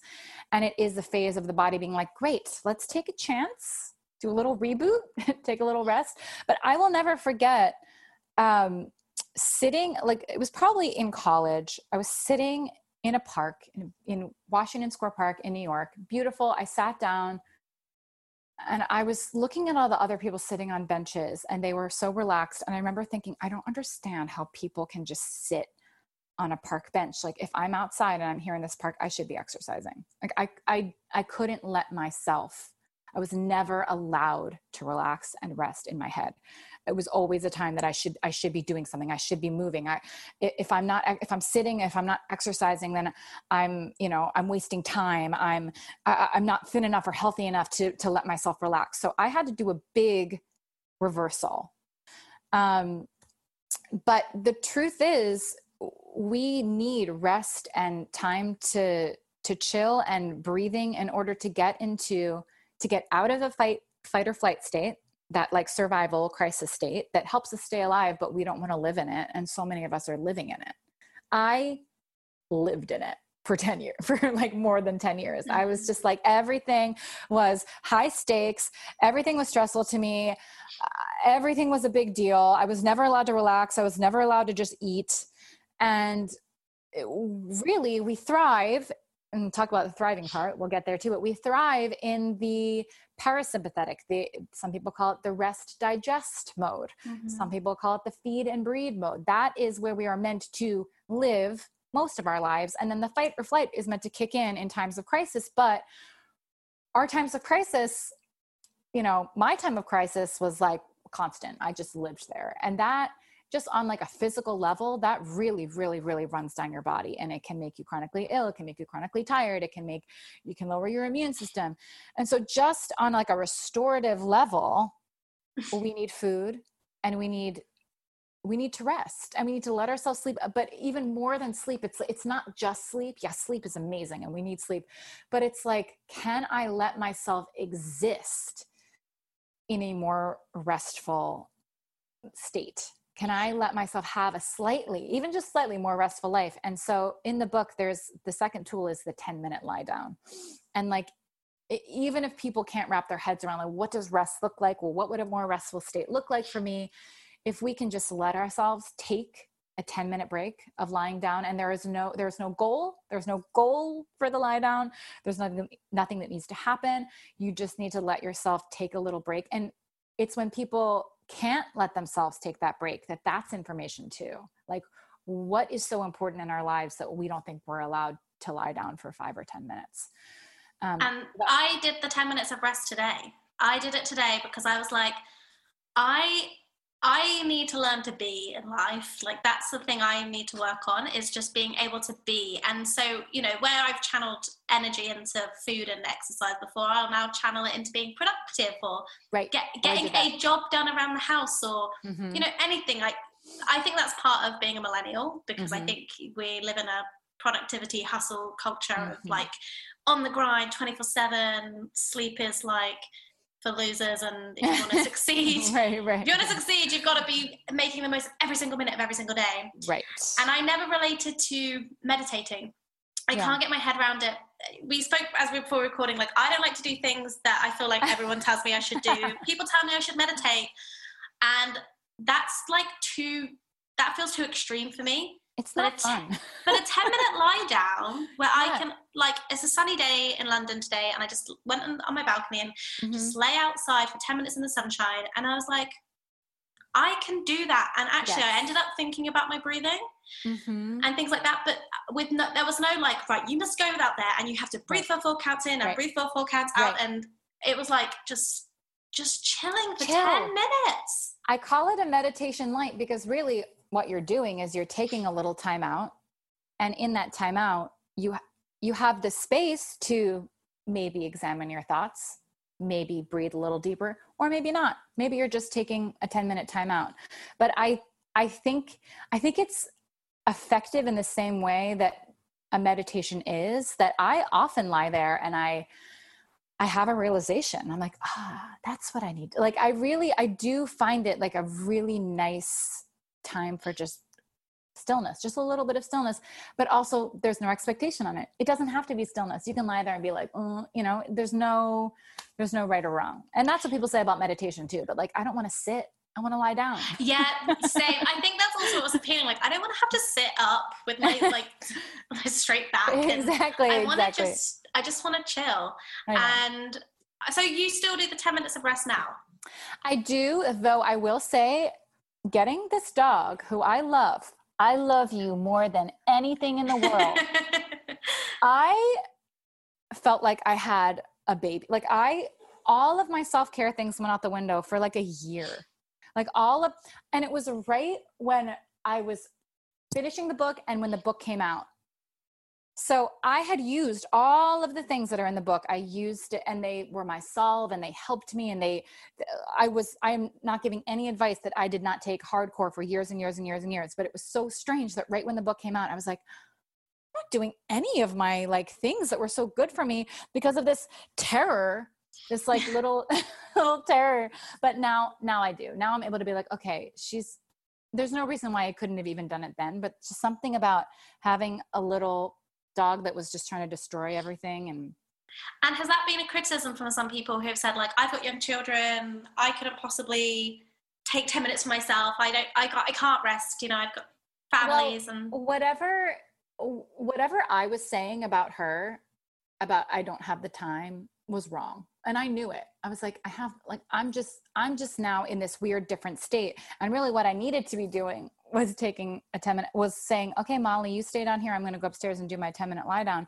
but i wasn't and so and the times that i would i'd be like oh remember this like there's no reason why you can't and there there are so many people who have said, Oh my God, I'm a mom and I never get to lie down. And I can't tell you how amazing the, the 10 minutes, like the 10 minutes, it gives me like, gives me energy. It gives me like, I, it's a reset. I'm able to come back and be, be calmer and nicer with my children. So, eh, and they're able to be, you know, like I'm mommy's lying down for 10 minutes, you know, you can be right there, but it's, it's definitely possible. That's the thing. And even if it's three minutes, like even yeah. if it's just so quick, it's totally possible. It really, really is totally possible. And the excuses that we sometimes make aren't necessarily, you know, like, so I definitely, it's very weird that like I, my whole self care life was turned upside down when I got a puppy. Is that did that have to be the way no but i was like ah, like this is i don't know I, I I guess we sometimes need to learn the same lesson over and over and over again. yeah, we do. Especially when it comes to rest, because I just, yeah, like I think when we when I've you know looked into health exercise and intuitive eating and all that stuff, like it's so great. But I think this rest and the next part, the emotional part, mm-hmm. I just mm-hmm. hadn't heard anyone put it in the way that you put it, and I was like, that is so part of what I'm experiencing, and yes, we need to talk about this. So let's talk about the emotional part mm-hmm. because you talk about ways in which we distract ourselves. And I think, you know, even for the sense of like distracting ourselves from rest, the ways yeah. we distract oh, yeah. ourselves, keep ourselves busy, oh, yeah. numbing ourselves to things. Um, and I've been talking about this a lot uh, just on social media, just because of my own kind of therapy journey of like, oh, everything I was doing was distracting myself right. from actually feeling my feelings and what are my feelings and, you know, how do I even feel them? Um, and yeah, I just, I want to know how that experience was for you and also what the implications are of suppressing emotion of not allowing yourself to feel emotion what are the physical and emotional implications mm-hmm. so the physical the I think there's a big parallel between suppressing and ignoring and denying our emotions and suppressing and ignoring and denying our hunger. Oh, where'd you go? Oh no, am I no, not no, here? No, it's good. You're there. You're there. Okay. Say it again. Okay. Um, I think there's a huge parallel between suppressing, ignoring, and denying our emotions and suppressing, ignoring, and denying our hunger. And in both cases, we think there's something wrong with it we think there's something wrong with having an emotion or something wrong with being hunger hungry and then if we suppress it it's just going to go away and we become superhuman and we're perfect and we're amazing and we can be really proud of ourselves but it will always come it will always come back up with a vengeance essentially yeah. so if you try and su- suppress emotions they will make themselves known probably when you really don't want them to um, and if you suppress hunger the same thing is going to happen so that was interestingly something that I, um, I, before the fuck diet, I thought that my problem was emotional eating. So I did all of this work to feel all of my emotions. I'm going to feel all of my emotions and then I won't feel the need to overeat ever. And that was incorrect because I was not addressing the bigger piece, which was the actual physical hunger and restriction and what dieting and obsessing over food does to your relationship with food. However, I did a lot of emotional work sort of before the fuck it diet. Of course, there was way more to do and there will always be more to do mm. but i had this perspective on feeling emotions and i also i had so much audition anxiety um, that when i went when I tried acting again, like my my last attempt in New York before I moved to Philadelphia, I took all of these audition anxiety classes, and one of them that really resonated with me was that you're trying to suppress your anxiety, you're trying to suppress sort of the nervousness and excitement, and we think that that is going to help us on auditions, but inherently that makes us actually not embodied because in order to not feel, you have to jump up into your head, and your head is cruel so cruel. Mm. And so this sort of perspective, and I already, I was already very interested in how can I feel all my emotions so I heal my relationship with food. That was pre understanding of diet culture, fuck a diet, everything. Um, but this was a fascinating, like this was genuinely a fascinating perspective for me. And also the perspective that emotions are energy and the suppressing of them actually just it, it, just it backfires. And that's why we're shaky because there's all this like pent up energy that we're not even processing we're not even feeling. So that was huge for me. And then eventually when i learned sort of about um there I, I sort of i have a, sort of like a woo woo bent. And i have a a good friend who actually was a nutritionist, but she became sort of more of an energy worker. And she talks so much about grounding and being in our bodies and how none of us none of us in this day and age are in our bodies. We just we we're afraid of it. We don't like our bodies. We're afraid of emotion. Mm. we um, it's uncomfortable for us. It, there's tr- trauma lives in our bodies um, emotion live in our bodies and we live in our in our brains. And i started i started writing about that and hearing from people with more extreme or eating disorders i think than i ever had. But a lot of people um, with anorexia would actually write back and say like i can't even i can't even visual because i would do these like visualizations like visual like feel your breath coming into your body like imagine sort of like lake like how can we feel our bodies and you know re become re-embodied? And a lot of people with very extreme um, restriction literally could not even imagine it. Like couldn't even imagine feeling below their neck and mm. that was like a light bulb for me of, oh, oh, that's what we're doing. Yeah. That is so much. That is one big, big, big piece of the puzzle of what we are doing when we are trying to be smaller and to take up less space and to um, to end to not have to feel the discomfort that comes along with being a human because being a human is hard and messy and painful and we're afraid that if we kind of give into that that it will take over and ruin our lives right? In whatever ways. We have we have a million different stories of how it could ruin our lives. But really what we need and deserve is to come back into our bodies which is our this this is our home you know? Our bodies are our mm-hmm. home to process what wants to be processed the emotions that maybe are from 20 years ago. Um, because it, they're they're really uncomfortable but the, it is a very similar thing to hunger in that when you begin to allow them it it does not it does not um, have the power over you that it actually does when you're trying to push it away. So that was a big piece for me. Yeah and i've had this realization recently that a lot of my clean eating phase and a lot of my reasons for adding so much restriction into my life was because I thought it was a gut health issue. Mm-hmm. And my thing was all about gut health, gut health, mm-hmm. gut health.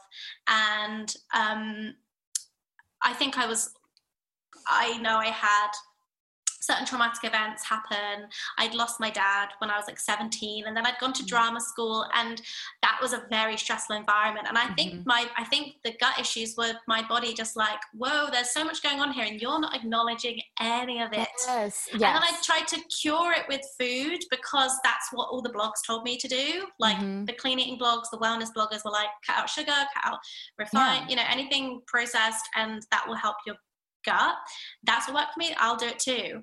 And it's only in kind of therapy now, understanding how also, like you said, your body holds on to trauma, holds on to mm-hmm. pain, mm-hmm. and mm-hmm.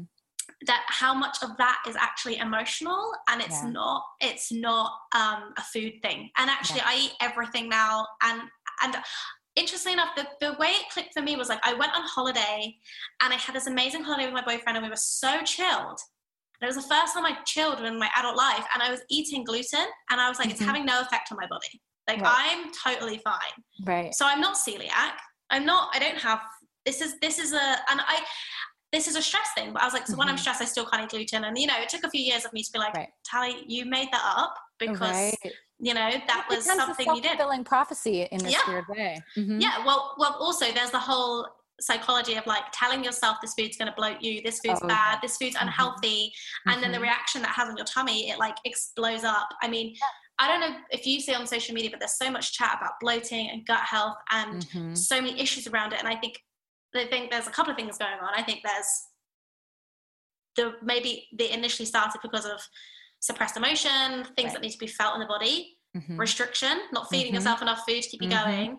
Um, and then getting in the vicious cycle of demonizing mm-hmm. foods and telling yourself that and being afraid. I mean, just a stress response can can make you oh, can make you feel like you can't digest the food. I mean, that yeah. that that happens mm. um, so yeah that's a huge piece and then also when you were talking i was i was actually thinking about how exercise can be so grounding it's like a, it exercise is absolutely a way to become embodied mm. and to be in your body and actually that friend that i have that kind of changed my mind about the idea of how we're all avoiding being in our bodies she used to be a personal trainer mm-hmm. and she said i didn't know but exercising was the only time and she said and she was exercising for you know for completely aesthetic reasons in so many ways but also it was the only time that she felt grounded and embodied in her body. And so that was the thing that mm. she was also chasing but didn't realize that she could have it while exercising but also have it in other ways. But i would also argue that there are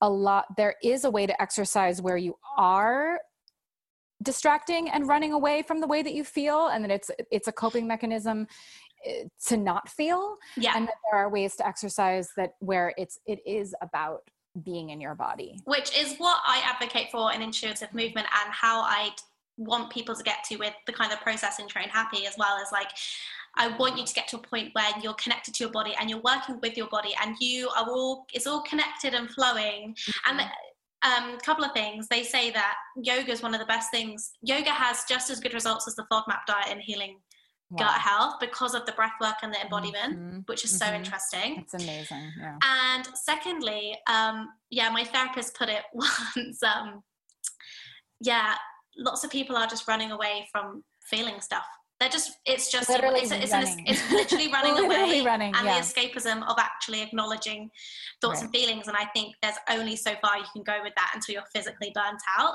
and yes. You know where you can get burnt out with food you can get burnt out with exercise at the end of the day we're gonna have to face those issues so yes.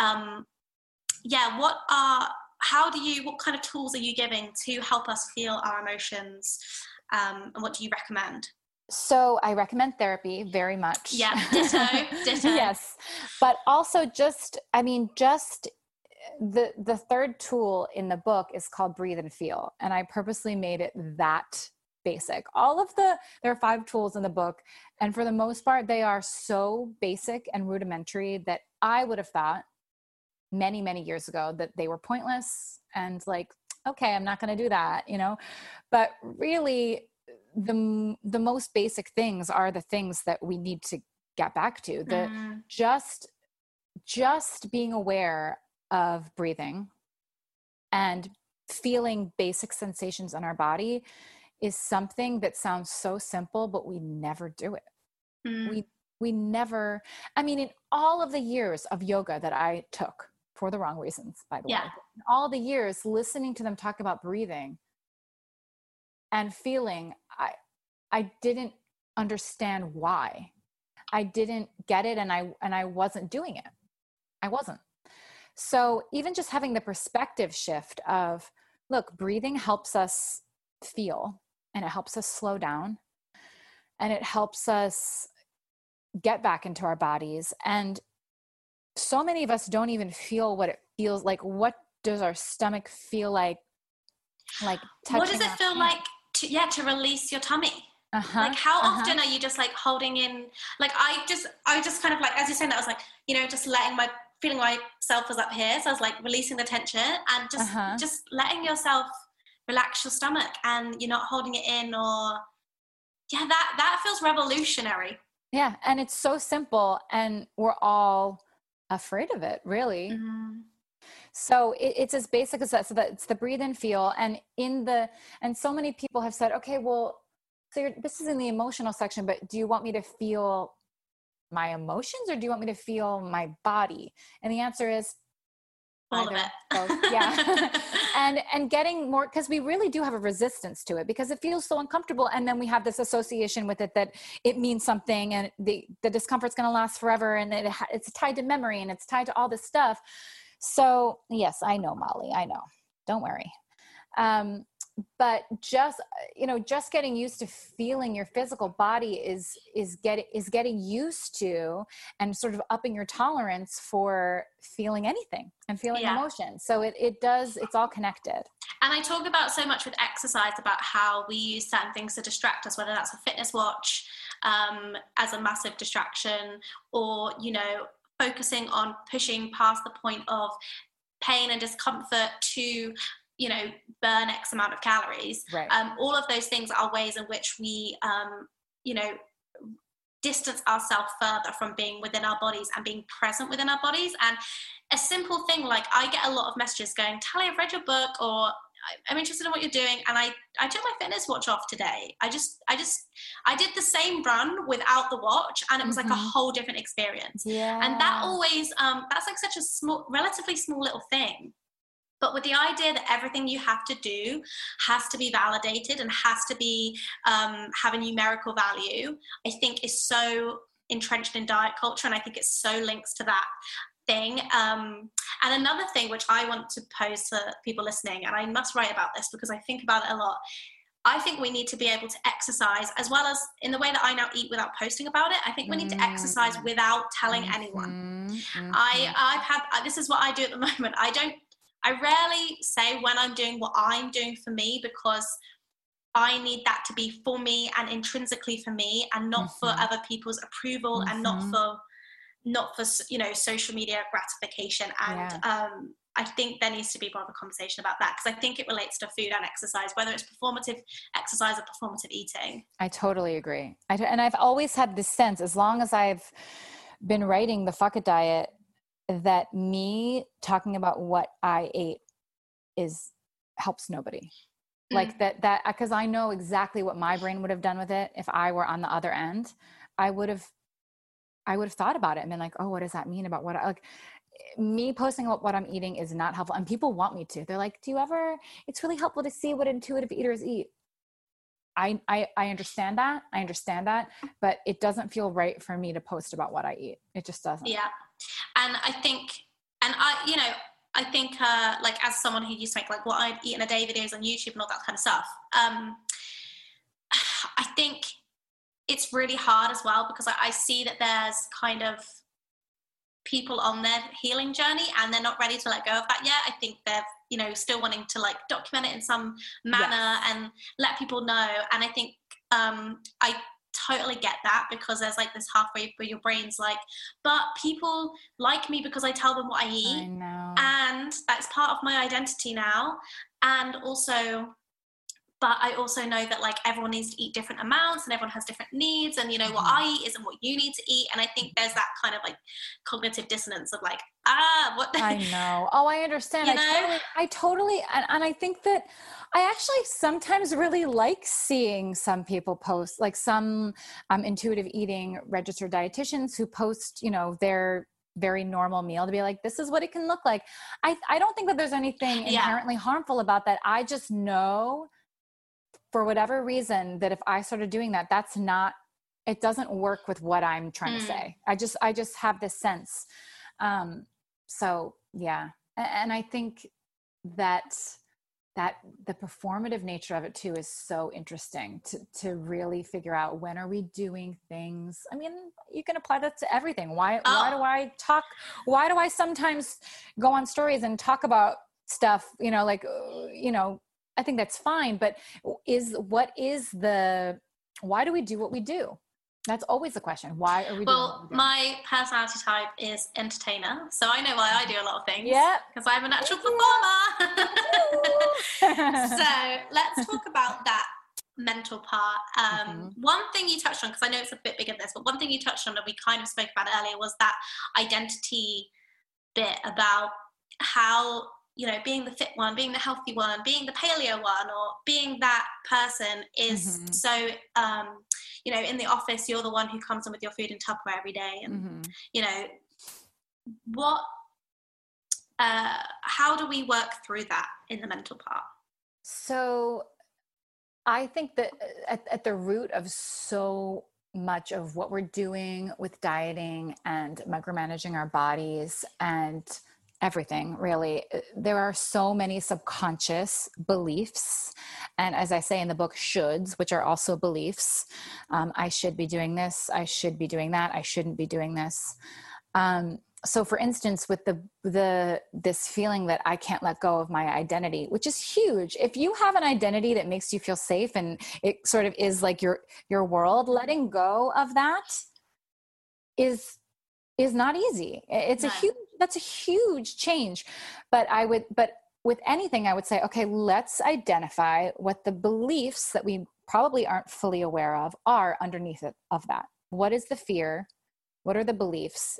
Maybe it's something like if i am not the fit and healthy one then i'm not special.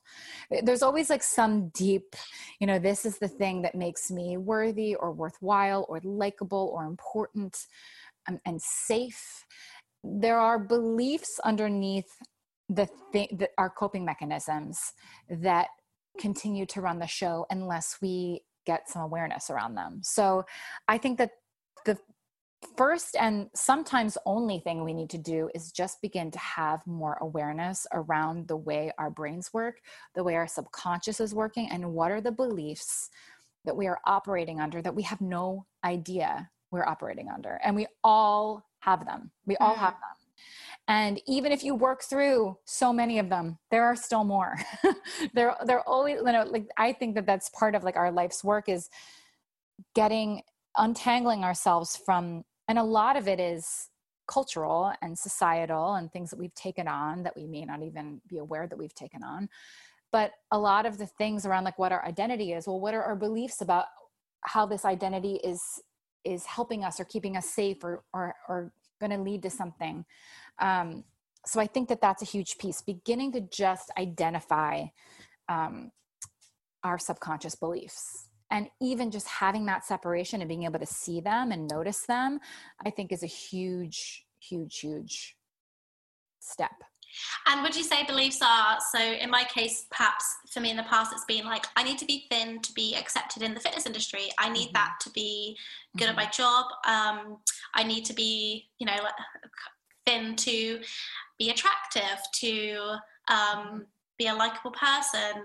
Mm-hmm. Um, you know, I'm not allowed to be past a certain size because, you know, then I've gone too far. Um, right. You know, all these types of things. Would you say in especially around this concept of our bodies and diet culture those might be some people's oh, beliefs. oh yes oh yes and i even think that like a lot of people will say well what about the belief that people are judging me i know for a fact that people are judging me because they've ju- they have like openly judged me before and I think, you know, so many of our beliefs are fully untrue. A lot of our subconscious beliefs are just untrue and and we don't have awareness over it and having awareness is really helpful to untangle is this mm-hmm. true? Is this not? And being able to even when we begin to panic to say okay why am i panicking? What's the belief? Can i kind of have that separation from it? But in the case of say someone saying well, what about the belief that people are judging me? Even still unexamined that belief is going to have so much more power and you're going to apply it to everyone. Whereas not everyone is judging you. There are people you know like this is just an example of course mm-hmm. but um if you have the belief that people are judging me judging you then y- the subconscious belief and subconscious beliefs are able to bleed in you know to everything that we think and create like a lens through which we see the world essentially. So if that's your belief and you ha- don't have any awareness around it or any critical thinking around it you will apply it to everyone. And that will ramp up your anxiety even more and you'll be extra self-conscious because everyone is judging you because a handful of people have been assholes you know mm. so even if there's truth to a belief it's really important i think for us to have awareness around it and to be able to say okay yeah some people are judging me and and but that doesn't mean that everybody is and it also doesn't mean that i want to live in in a constant state of of kind of preemptively being anxious about it so I think that having an awareness around the way our brains work and and then doing the next the next of oh how is that affecting me? How is that affecting my behavior, my thoughts, the way I treat myself, my anxiety and all of this. I mean it's connected to so much. It's connected to so much of the way we feel and the way we act. And without awareness, nothing's ever going to change, you know? We're going to get a new coping mechanism to to help with that and think that we've healed, but really mm. we're just and I think this is like, you know, if you're lucky enough, I think to, you know, have access to therapy and stuff, this is the kind of stuff you that's like great to work on in those situations. Um, and, you know, I also think in your book you give kind of like tools and things for people who don't necessarily have that option and they can mm-hmm. kind of mm-hmm. work on stuff on their own, which I think is awesome. So let's, because um, we have like we have gone there and i'm we really have. happy about it we've gone there. Let's get to the thriving part. Um, talk us through the thriving part because this is ultimately where we all want to be right?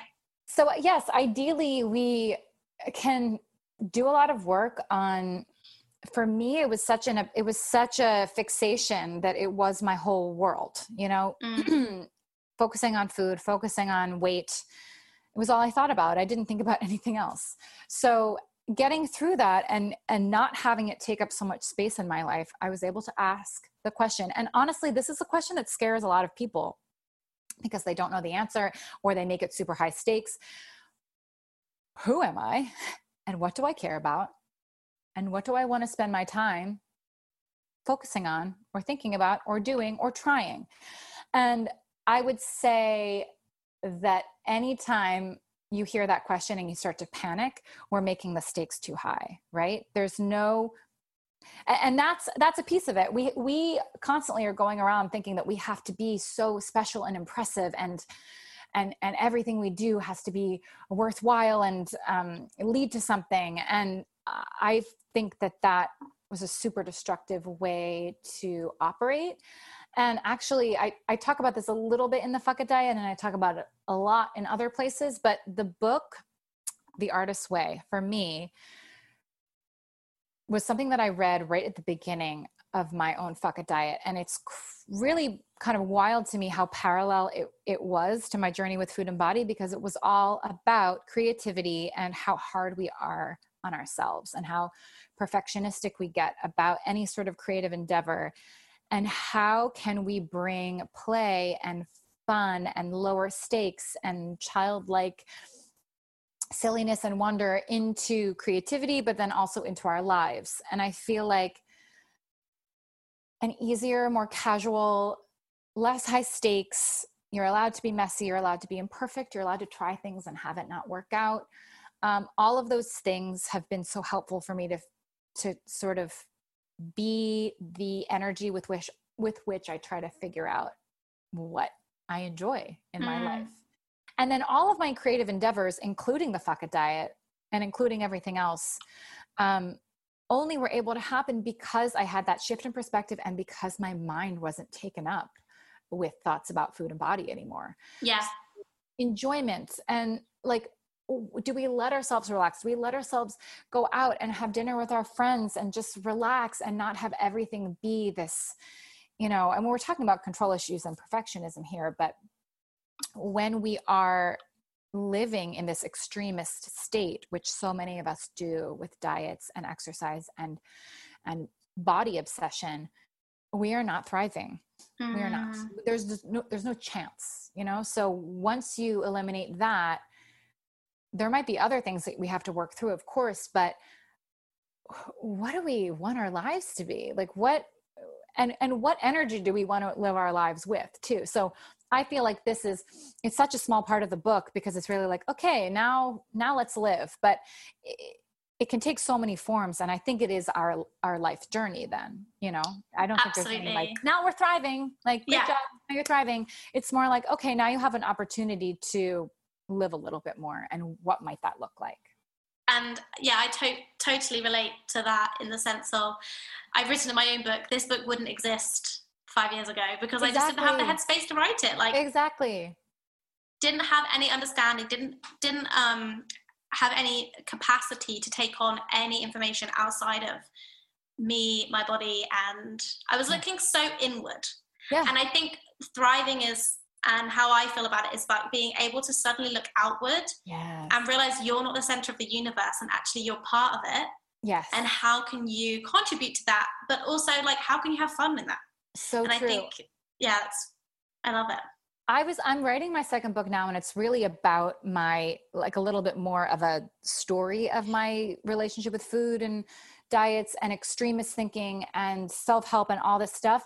And there's like in writing it like one of the things that i wrote is wow i really really really focused on myself a lot. Like it was all about how can i heal? How can i be more beautiful and perfect? And e- even all of my even all of my like spiritual self-help things where like there was an ulterior motive of like i will be calm and beautiful. Like that was like the goal. It was like i'm gonna heal my body and my like soul so i can be, a goddess. yeah, like it was literally like that was so yeah, not healthy. And I think happy. yeah, and I think just in general, there's just so much you can find so much meaning in you know like I said, helping other people and just being aware of like circumstances that other people are going through and, mm-hmm. you know, recognizing you might have it better, worse, but just being aware of your context within the world. And I just, yes really like i said just really didn't have that for a long time. Just really yeah, it was like same. me and me alone. Yes me and my journey to become hotter. Yeah. Yeah. Um caroline this has been literally epic. Um but i i love a long podcast so i'm hoping everyone else is going to love it too. Yeah. um i thoroughly enjoyed chatting to you today. I just i'm i love your work and i thoroughly recommend everyone to read The Fuck It Diet. But where can people find you and find out more about the book and this whole process?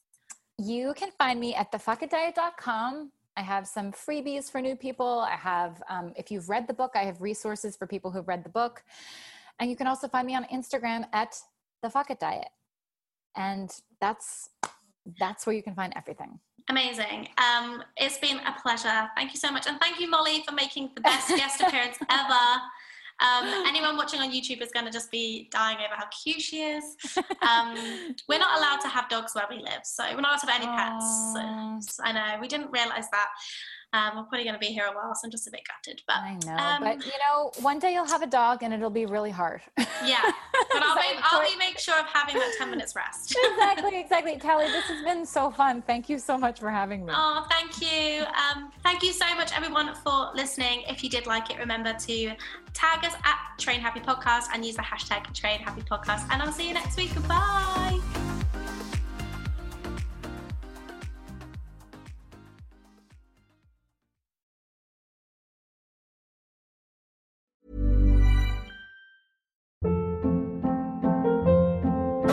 Hold up. What was that? Boring. No flavor. That was as bad as those leftovers you ate all week. Keke Palmer here, and it's time to say hello to something fresh and guilt-free. Hello Fresh. Jazz up dinner with pecan-crusted chicken or garlic butter shrimp scampi. Now that's music to my mouth. Hello Fresh. Let's get this dinner party started. Discover all the delicious possibilities at hellofresh.com.